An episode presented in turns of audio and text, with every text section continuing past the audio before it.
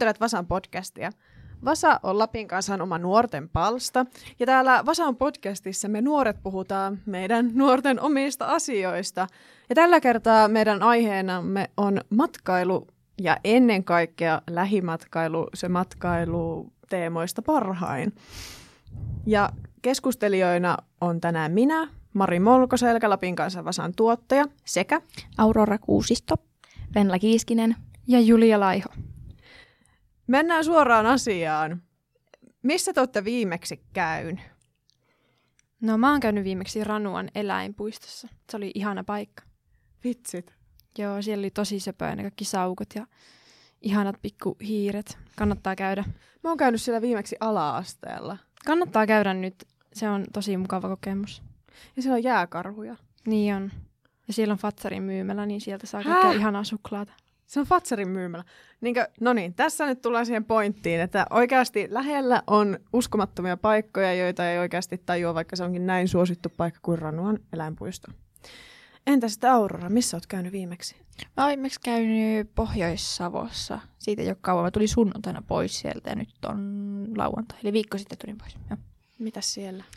Öö, me oltiin mun poikaystävän sukulaisten luona. Tota, käytiin Kuopiossa ja sitten Iisalmessa oltiin kolme päivää, niin se oli aika tuota niin, niin kompakti paketti. Hmm. Mm. Venla. Mä olin sanomassa, että Kalajoella, mutta mä kävinkin Inarissa nyt tällä viikolla.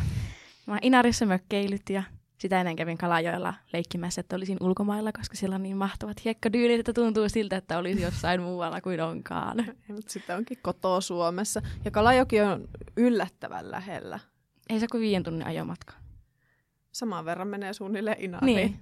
Mä oon käynyt sille saman verran. Niin, kyllä.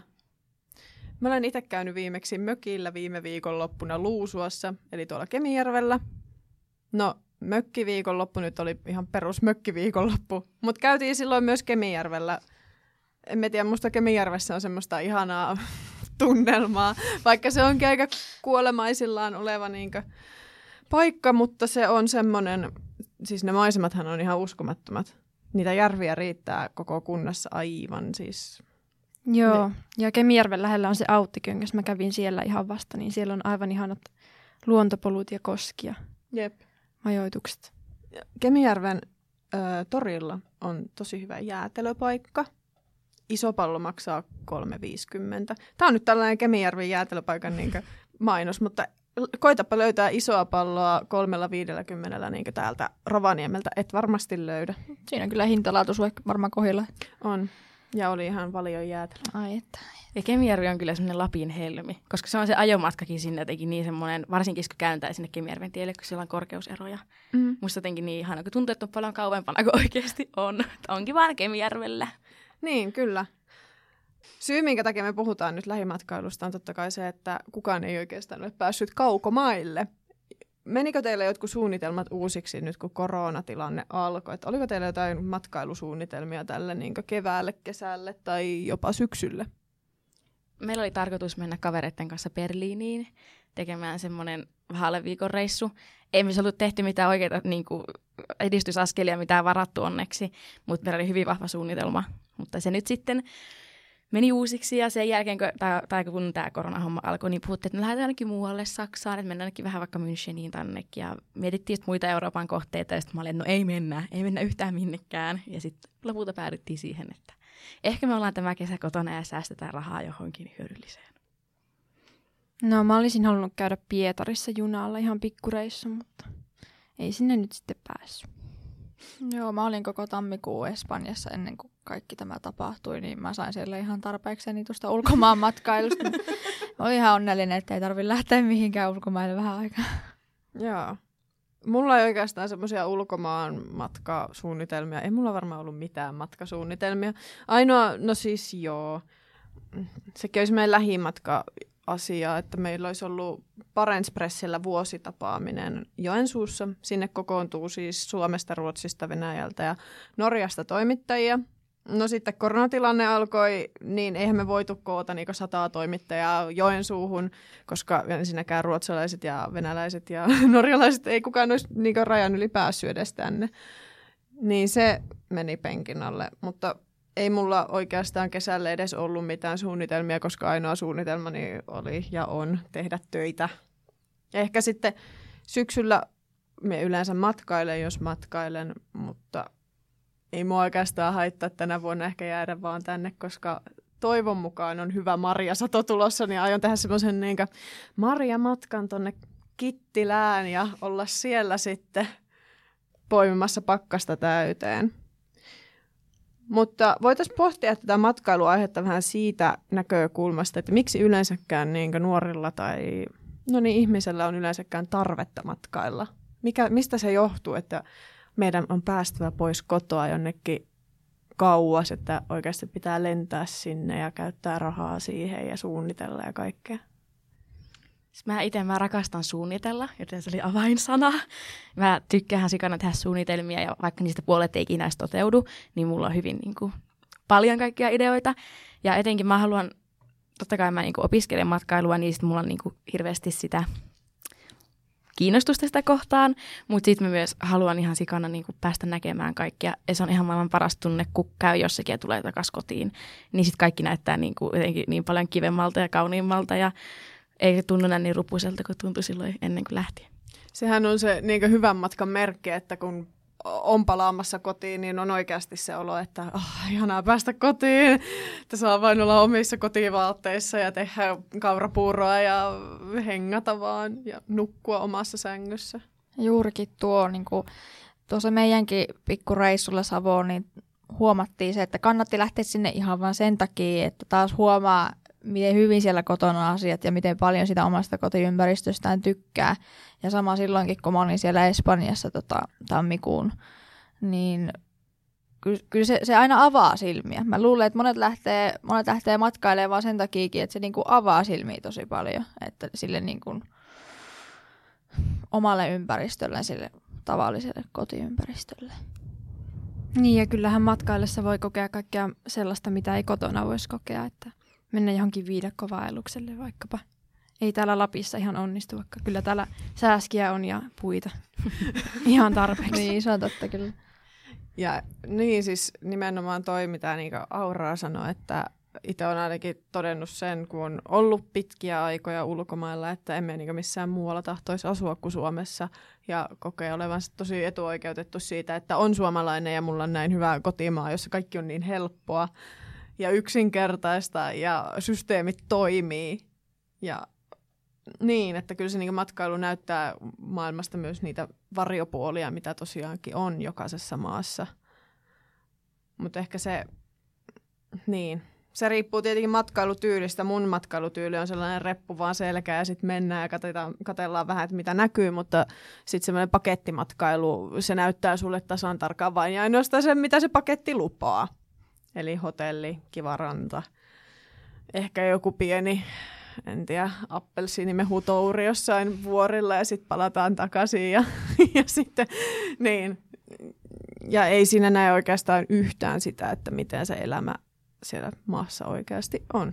Tai miten ne ihmiset ajattelee tai ketä ne äänestää, mitä, mikä on siellä se niinkö valtavirran ajatus maailmasta. Sen huomasin keväällä, että on, mulla on sellaisia niin lempipaikkoja, just niin kuin no, Norja ja Kreikka, Välimeri, niin ne on semmoiset, mistä mä niin kuin tykkään. Mulla ei ollut mitään niin kuin suunnitelmia mennä nyt kesällä, tai oikeastaan niin kuin en ollut suunnitellut mitään Kreikan reissua. Norjan reissu nyt yleensä tulee meille vuosittain ihan silleen luonnostaankin. Mutta jotenkin heti kun meni rajat kiinni, niin alkoi haluamaan kaikkea sitä, mitä ei saa. Että oli vähän niin kuin lapsikarkkikaupassa. Mä olin ihan sit, ja siis semmoisessa karkkikaupassa, mistä ei saa ostaa mitään. Ja sitten mä olin, että mä haluan niitä, mä haluan Kreikkaan. Mä laitan varmaan kolme Instagram-kuvaa jostain Kreikasta ja olin sille, olisin niin paljon mieluummin Kreikassa kuin täällä. ja sitten katsoin niitä vanhoja lomakuvia ja mietin, että oh vitsi, mä haluaisin olla jossakin vuonon pohjalla. Niin se yhtään hyttystä eikä ihmistä. Että se oli niin kaikki, mitä ei halua, niin kaikki, mitä ei saa, niin sitä vaan halusi enemmän koko kevään.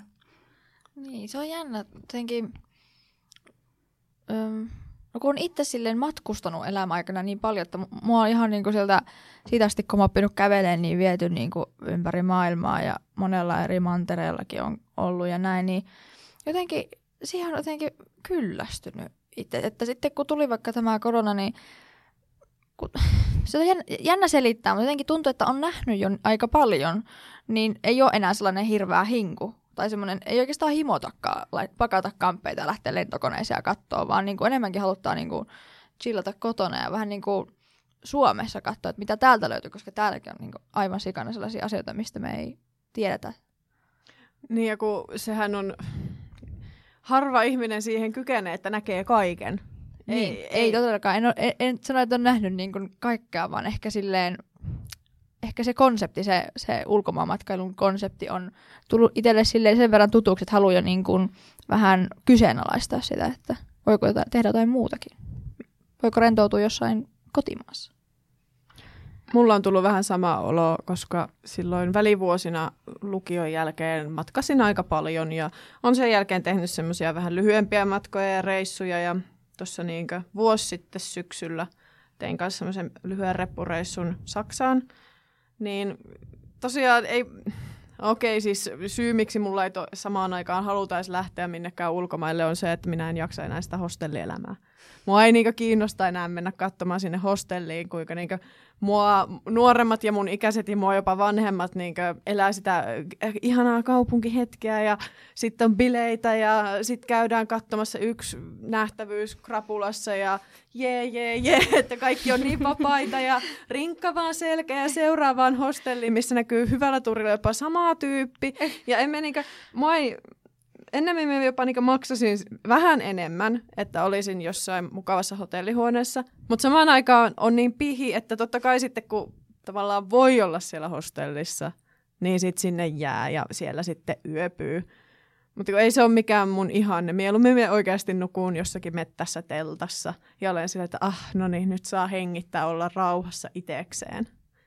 Niin niin, siis totta kai se tiettyyn ikään sopii ja tiettyyn semmoiseen vaiheeseen elämään, kun haluaa niin nähdä ja olla ja kaiken, kaiken pitää tapahtua nyt, niin silloin se on sopiva paikka olla, mutta jotenkin koen itse vahvasti, että ei mua, mun ei tarvitse. Ja sitten kun on vain semmoisia harvoja paikkoja ehkä maailmassa, joihin mulla oikeasti kutkuttaa lähteä. Mutta kun siihen tarvii rahaa ja paljon. Mulla on vähän silleen, että no, Aaro sanoi, että sä oot niinku käynyt pienestä asti paljon. Mä oon ollut varmaan 12, kun mä oon käynyt ekan kerran ulkomailla. Että meillä ei silloin, kun me ollaan oltu, tai mä ja mun vanhempi veli ollaan oltu pienen, ei ole sillä ollut varaa matkustaa minnekään ulkomaille. Niin jotenkin musta tuntuu, että mulla taas on niinku hirveästi vielä nähtävää, mm. koska mä en ole käynyt, mä oon käynyt Italiassa, Kreikassa.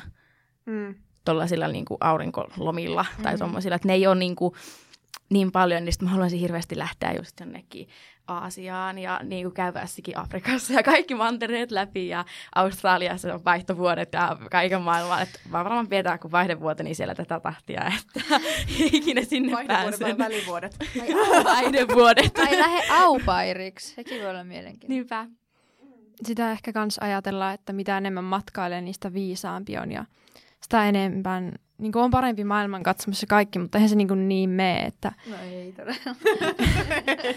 ei se maailman katsomus välttämättä. Siinä on avaruutta, voi vaan vaikka tyhmentyä, jos menee jonnekin rällästämään. Joo, nimenomaan, että siis se ajatus, mikä mullakin 19-vuotiaana oli, että no niin, nyt mä laitan tämän repun selkään ja sitten kun mä palaan takaisin Suomeen, mä oon löytänyt itseni. No en löytänyt. Perinteinen. O, joo, joo. Nukuin hostelleissa ja vietin hauskaa aikaa ja olin silleen cool maailma. Ja palasin Suomeen ja olin silleen yes. Mutta ehkä se vaatii semmoisen tietynlaisen ihmisen, joka niinku, muista tuntuu, että niinku, siis toi on niinku tää mun sitten kun mä pääsen lukiosta, niin mä lähden reilaamaan ja mä tuun takaisin ja mä lähden uudestaan. että niinku, ehkä se vaatii sun tietynlaisen ihmisen, että viisastuu siellä reissussa, mutta mä tiedän niin monta tyhmää ihmistä, jotka on käynyt jokaisella, niin, joka, joka paikassa, missä voi käydä, ja niin kuin, niiden maailmankuva ei ole yhtään avartunut, tai ainakaan se näytä mulle siltä. Niin se vaatii sen ehkä tietynlaisen persoonan, mm. että niin kuin se matkailu avartaa ja tietynlaisen katsomuksen jo valmiiksi, Joo, mä... koska et sä sitä löydä sitä maailmankatsomusta maailmalta. No se on totta, mutta mä luulen, että jos haluaa oikeasti mä, jos haluaa oikeasti viisastua siinä, siinä hommassa, niin sit pitää oikeasti lähteä oikein slummeihin niin kuin asumaan mm. johonkin tällaisiin tosi erilaisiin oloihin, että siinä, siinä niin kuin löytää jotain näkökulmaa, että juurikin tämmöiset vaikka pakettimatkat Palille tai Australia tai ihan mihin tämmöisiin hienoihin trendikkäihin kohteisiin, niin mitäs ne opettaa hir- hirveän, jos... Ilmaiseksi hän voi oppia eri kulttuureista katsomalla vaikka videoita Niin. jostain slummielämästä tai Kyllä. lukemalla kirjoja tai opiskelemalla jotain uutta kieltä vaikka. Kyllä. Ja noita kautta siis ennemmin todellakin löytää ehkä sitä omaa ajattelua. Ei se näkeminen opeta sulle hirveän. Tai siis Mm. totta kai se opettaa sulle joitain asioita maailmasta ja se ehkä opettaa semmoista itsevarmuutta, että hei, että minä kykenen olla tässä maassa yksin. Ja nimenomaan kannattaa lähteä yksin. Se on mun niinkö vinkki kaikille, että mene yksin ja opi itsestäsi jotain ja niinkö opi itsenäisty ja ole, koska silleen mulle kävi. Mutta se, että kasvoinko minä sinä aikana, no joo, ehkä jonkun verran, mutta ei sitä voi verrata sitten toisaalta siihen aikaan, minkä on vaikka, kuinka paljon on kasvanut opiskeluvuosina. Tai mitä kaikkea on niinku oppinut itsestään sinä aikana, kun on vaikka asunut yhdessä paikassa kolme vuotta. Koska sekin voi olla jotain hyvin opettavaista. Ja just tollanen matkailu tommosiin kohteisiin, missä mennään vaikka slummiin asumaan tai on tämmöisiä niin slummikierroksia ja kaikkia tämmöisiä, niin monesti niissä on paikallisia yrittäjiä, joilla on niin kuin oikeasti hyvä tarkoitus siinä, mutta sitten kun siinäkin on se ongelma,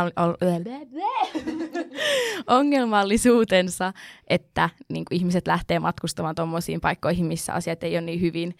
Ja koska se on kasvava trendi, niin me ollaan just koulussakin puhuttu paljon siitä, että miten se on vastuullista se matkailu. Että jos sä lähdet jonnekin Afrikkaan jollekin hyvän tekeväisyysmatkalle, mm. niin se ei välttämättä oikeasti ole niin, kuin, niin hyvän tekeväisyyttä, kun sä ajattelet, että kun joku yritys hyötyy siitä, että sä teet hyvää. Ainahan siis matkailuyritykset kuitenkin pyrkii jonkinlaiseen niinkö, mm, ne yrittää antaa sulle jonkinlaisen kuvan siitä paikasta, mutta sitten jos miettii jotain, minkälaista kuvaa Lapista ja Lapin imago niinkö on, niin se on sitä, että jee, lunta ja joulua ja tottuja ja haskeja, joita ei edes ole täällä luonnollisesti, ja poroja. Ja sitten on silleen, no niin, that's it, se on Lappi, että sellaisia on ne lappilaiset ja sellainen on se elämäntyyli.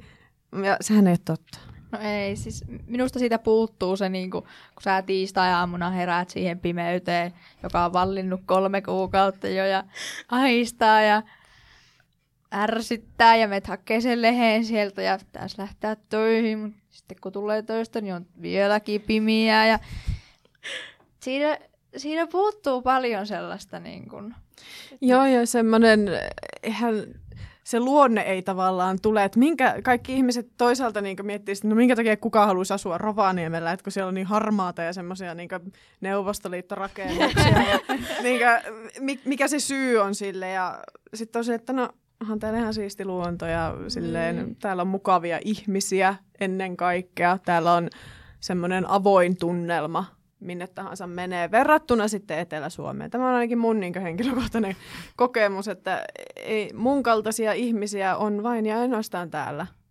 Emme osaisi missään muualla asua ja olla.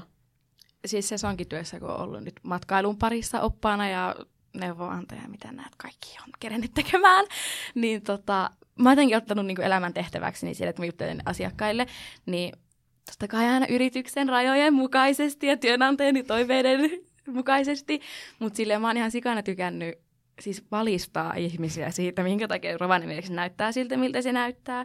Ja sitten mä olisin, että hei, että kannattaa käydä Arktikumissa katsomassa ennen ja jälkeen pienoismallit. Ja sitten mä olisin ihan heittänyt faktaa faktan perään, että räjähti koko kaupunki ja pumpaan.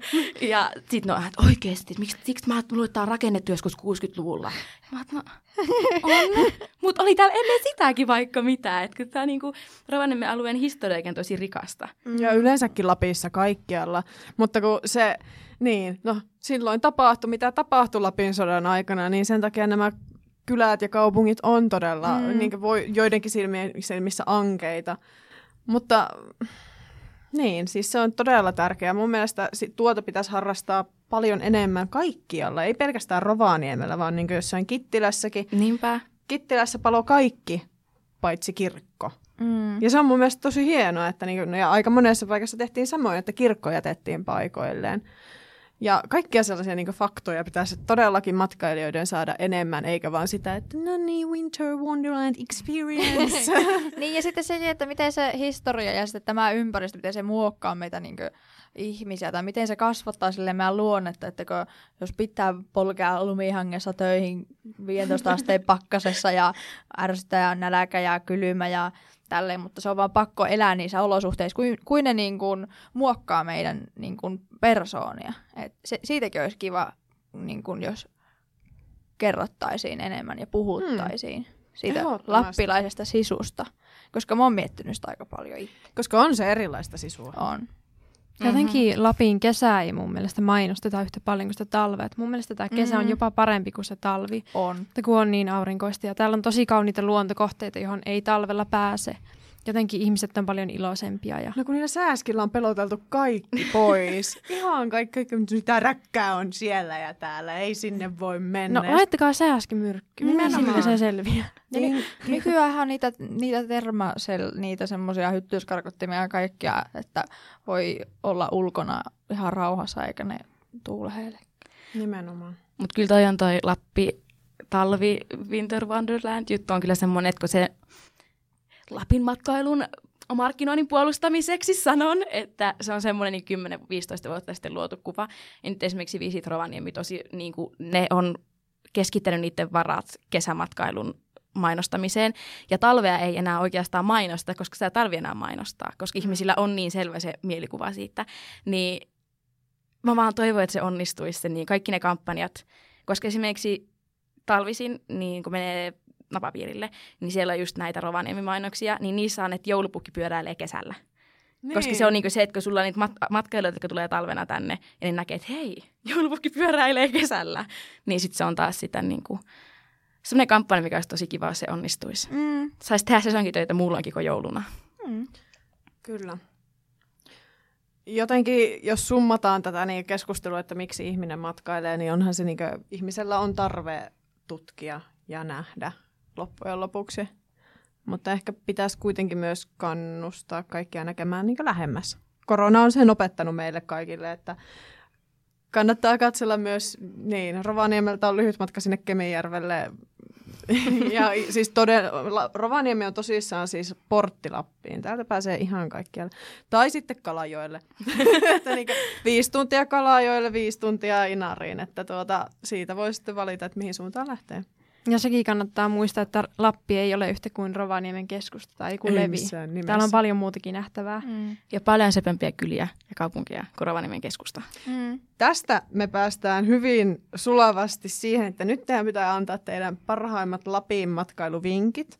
Ja voitaisiin käydä semmoinen niin rehellinen kierros, että mitkä niin tulee ensimmäisenä mieleen, semmoiset paikat ehkä, joihin kovin moni ei lähde helposti. Eli nyt ei kysytä sitä, että no, Levillä ne parhaat ravintolat. Vaan nimenomaan, että mikä on se, missä sulla tulee aina semmoinen fiilis, että ei vitsi, tämä on niin paras paikka. No siis, kun mun isken puolen suku on niin Inarista päin, niin meillä on mökki siellä. Ja mun mielestä Inarijärvi on niin kuin kauneimmista järvialueista Suomessa. Ja siellä on ihania hiekkarantoja, kylmää vettä ja mun mielestä siis, jos lähtee Inarijärvelle niin pohjoispuolelle, niin siellä on teidän varsilla hiekkateitä. Hiekkateitä. teidän varsilla hiekkateitä ja hiekkarantoja. ja Pyhäluoston kansallispuisto on ihana. Pyhäluosto on ihana. Se on kyllä hieno paikka. Mulla on kaksi juttua. Ähm, Rovaniemellä on paljon tosi hienoja ravintoloita. Itse olen perehtynyt melkein kaikkiin niin ravintola Rokassa on se lohirisotto. Se on yksi parhaista asioista, mitä Lappi tarjoaa. Se kannattaa käydä testaamassa. Se on, se on mestariteos joka kerta. Ja sitten tota, no metsä on nyt kliseisesti, mutta siis ihan oikeasti, kun menee metsään, niin tuntuu hyvältä. Ja tota, niin, sellaista luonnonvaraa ei ihan joka paikasta löydy niin kuin meiltä. Tätä metsää. Jep. Ja voi mennä mihin tahansa kuntaan, mm. niin sitä metsää on. Kyllä. No ihan tästä Rovaniemen keskustan läheisyydestä löytyy Koivusaaren luontopolku, semmoiset pitkospuut äm, Kemijoen päällä. Siellä on kesäisin lampaita yleensä. Nyt ei ole näkynyt niitä, mutta siellä voi käydä piknikillä nopeasti päiväretkellä. Se on kiva paikka. Ja sitten toi käsivaren Lappi, se on tosi kaunista. Siellä on vesiputouksia ja siitä pääsee Norjaan. Siellä on kaunista. No me annan kittilätipsit, koska voin antaa kittilätipsejä. Tota, Levin lisäksi Kittilässä on aika monta muutakin tunturia, niin suosittelen ehdottomasti kumputunturia. Sinne päälle pääsee päivän aikana ja sieltä alas pääsee päivän aikana. Mutta voi siellä myös yöpyä, siellä on autiotupa ja sieltä on todella kauniit maisemat ihan siis kaikkea. Se on tosi hyvä vaellus, sellainen niin kevyt vaellus. Ei ole liian jyrkkää niin nousua, mutta sitten jos haluaa, että se on semmoinen vähän rankempi vaellus, niin sitten kävelee vaan nopeampaa. Tai menee jotain toista reittiä. Aivan mahtava vaellus. Suosittelen. Ja sitten kun Kittilästä lähtee sellaista kaunista tietä kuin Pokantie Inariin käsin, niin Pokanties, Pokantiellä on yllättäen sellainen pieni kylä kuin Pokka. Ja Pokassa asuu siis ehkä no, alle kymmenen ihmistä, sanotaanko näin. Anteeksi pokkalaiset, jos sanon nyt väärin, että monta teitä siellä asuu. Se on todella kaunis pieni kylä, jossa on sellainen sympaattinen pubi kuin Tievapaari, jossa saa hyvät kampanisut ja kahvit. Ja se on ehdottomasti sellainen, niin kuin, jos haluaa ajaa pohjoiseen ja niin Inariin jotain toista kautta, niin menee Pokantietä eikä sitä niin tavallista esimerkiksi Sodankylän kautta tai jotain muuta. Että si- sitä kannattaa niin mennä. Ja Pokassa on myös sellainen kuuluisa seitakivi, eli saamelaisten pyhäkivi, joka on siis, sinne pääsee vaeltamalla, tai sinne on niin ohjeistetut reitit, ja se on sellaisen kanjonin yläpuolella se kivi. Todella helppo paikka, sinne pääsee helposti, ja sitten sitä niin siellä pohjalla siis, tai se seitakivi on siinä ylhäällä, ja sitten siellä pohjalla on järvi tai jo, joki, jompikumpi. Vesistö. Vesistö. Vesistö. Kompromissi. Vesistö. Niin siinä niinkö kallion harjalla pystyy kävellä vaikka kuinka pitkään ja se on tosi niinkö sievää aluetta. Ja tuleekohan mulle jotain muita mieleen? Me, no siis Torniojoen varrella kaikki nuo pienet paikat, niin kyllä siellä kannattaa ajaa ja niin joku pelloki. Tosi kaunis kyllä. Ja kun käy Ylä-Lapissa, niin silloin on tosi hyvä mahdollisuus myöskin tutustua saamelaiskulttuuriin. Muun muassa Inarissa on saamelaismuseo. Siitä varmaan pohjoisen tai Lapin paras museo ehdottomasti. Mä vielä tuohon Pyhäluostoon sanon, että mä siis on tehnyt pari, pari kesää vaelluksen Pyhäluoston kansallispuistossa ja suosittelen käymään luostopyhä, että lähtee sen vaelluksen luostolta ja päättää sen pyhälle. Mä tykkään paljon enemmän niin päin, koska kaikki ne tunturit ja korkeudet jää sinne loppuun, koska se alku on aika semmoista matalaa. Tämän viikon Vasaan pääjutun on kirjoittanut Kaisareetta Seppänen, joka on harrastanut tällaista lähimatkailua Lapissa. Ja muista seurata Vasaa somessa. Me ollaan Instagramissa ja Facebookissa nimellä Lapin kanssa Vasa. Ja muista käydä myös lukemassa Vasaa Lapin kanssa nettisivuilta, koska siellä me ollaan Vasaan. Kaikki jutut on ilmaisia, koska nuorten pitää harrastaa journalismia vähän enemmän. Ja koska tämä on Vasaan podcasti, niin Vasaan podcastissa arvost, arvuut, Vasan podcastissa arvutellaan aina vasasanaa. Ja tällä kertaa vasasana on... No okei, okay, tämä Tämä on sellainen aika yleinen sana mun mielestä, mutta mä haluan silti tietää, että tiedättekö te tämän. Öm, ja tällä kertaa vasasana on laukkoa. Mitä tarkoittaa laukkoa? Juosta. Juoksennella. Ei, eikö se ole jotain juoks- juoksemista? On, se on juoksemista. Mutta mun tulee laukoista aina mieleen se, kun sanotaan, että, niinku, että sille kiireessä laukkoo. Ei sille mm. hölkkää tai lau- niinku juoksee, niin, vaan sille, että laukkoo ympäriin se, kun on kamala kiire ja paniikki. Joo, sanotaan, että älä lauko. Niin. niin. Tai sitten jos joku stressaa, niin sanotaan, että meni laukalle. Tai Joo. Eikö silleen? Ja mulle ainakin sanottu, että äläpä mene laukalle.